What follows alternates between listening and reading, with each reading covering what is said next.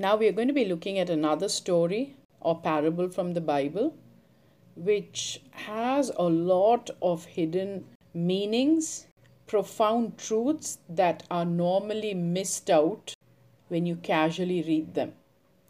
You have to sit at the feet of God and meditate upon these words to receive these hidden meanings. As I mentioned before, the Lord reveals these mysteries only to a true seeker.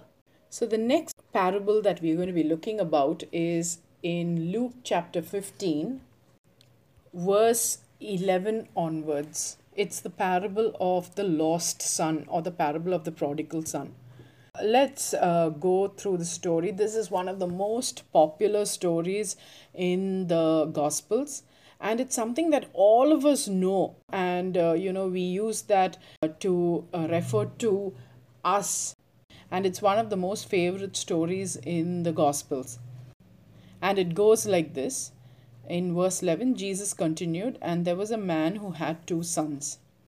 So the younger one said to his father, Father, Give me my share of the estate. So he divided his property between them. Not long after that, the younger son got together all he had and set off for a distant country and there squandered his wealth in wild living. After he had spent everything, there was a severe famine in the whole country and he began to be in need. So he went and hired himself out to a citizen of that country who sent him to his fields to feed the pigs. He longed to fill his stomach with the pods that the pigs were eating, but no one gave him anything. When he came to his senses, he said, How many of my father's hired servants have food to spare, and here I am starving to death? I will set out and go back to my father and say to him, Father, I have sinned against heaven and against you. I am no longer worthy to be called your son. Make me like one of your hired servants. So he got up and went to his father. And while he was still a long way off, his father saw him and was filled with compassion for him. He ran to his son, threw his arms around him, and kissed him. The son said to the father, Father, I have sinned against heaven and against you. I am no longer worthy to be called your son. But the father said to his servants, Quick, bring the best robe and put it on him. Put a ring on his finger and sandals on his feet. Bring the fattened calf and kill it. Let's have a feast and celebrate. For this son of mine was dead and is alive again. He was lost and is found. So they began to celebrate. Now, till here, we all know the story and we enjoy the story. And you know we consider ourselves like this lost son who has come back and the father is throwing a party. He's clothing us with the best of robes and he's putting uh, ornaments on us. And you know we we just are in that party mode. We are in that party mode always. That is what we always like to think of and we don't like to go beyond that. So till here we all know and we all remember and enjoy this. But what happens when the party is over? The party will not go on forever and ever. As we know, you know, nothing goes on forever. And we also, as believers, must come out of that party phase, the party mode, you know as believers we seem to be stuck in this party mode. We we come to jesus and it's celebration and you know you didn't have to do anything. You got the ring you got the free robes you got the favor of the father the party the love of the father the welcome of the father. Everything is done. But uh, what happens once the party is over? You know uh, there's a small glimpse of that in verse 25 it says, Meanwhile, the older son was in the field, and when he came near the house, he heard music and dancing. So he called one of the servants and asked him what was going on. Your brother has come, they replied, and your father has killed the fattened calf because he has him back safe and sound. Now the older brother became angry and refused to go in, so his father went out and pleaded with him. But the elder son answered his father, Look, all these years I've been slaving for you and never disobeyed your orders. Now, that is a small glimpse of what the younger son will also have to do once this partying is over. That was something that the Holy Spirit revealed to me, and it just blew my mind away because we as believers tend to be stuck in this party mode, this party phase and we think that that's all there is in our Christian walk. But there is something that is very important that God is expecting out of each of His children. It says, all these years I've been slaving for you and never disobeyed your orders. So now the younger son, once the partying is over, he will also now go back to working hard for the Father and not disobeying the Father's orders.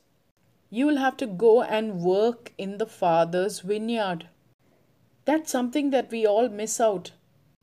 We have probably never thought of what could have happened after the party was done. Have you ever thought what could have happened? after the son came back and after the party was finished? We are all stuck in this party phase forever. The younger son will now have to go back to working for the father like the older son. And a big part of working for the father is, you know, never disobeying the father's commands, never disobeying Jesus, our Lord's commands, working in his kingdom.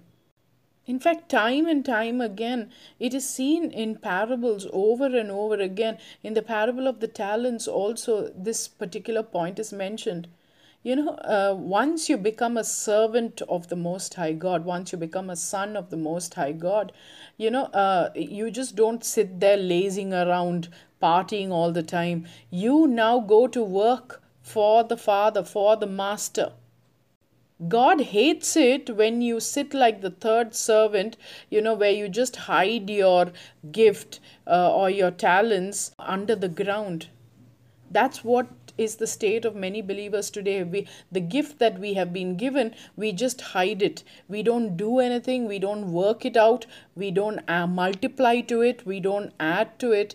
But there's a very strong warning given in Luke chapter 12, verse 47 and 48. The servant who knows his master's will and does not get ready or does not do what the master wants will be beaten with many blows. But the one who does not know but does things deserving punishment will be beaten with a few blows. From everyone who has been given much, much will be demanded and from the one who has been entrusted with much, much more will be asked. We forget this verse. More grace has been given to the New Testament church means more will be demanded out of us by the Father. We cannot give the excuse that you know uh, i have grace and so now it's just me smooth sailing to heaven. No god is expecting a multiplication of what has been given to me.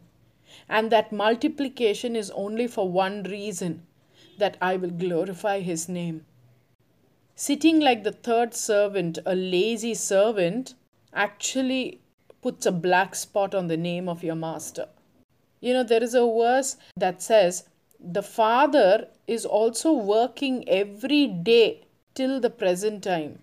He doesn't rest. He's constantly working, he's holding things together. You know, he's always at work. How can we be lazy as believers then? How can we be lazy as believers then? So let's move from the party phase and start working for our Master wholeheartedly. After what He has done for us on the cross, we would willingly and happily be His slave for life, working for Him with all our heart, obeying Him with a passion, because our only desire now will be to please this God, the Master of our lives. Shalom.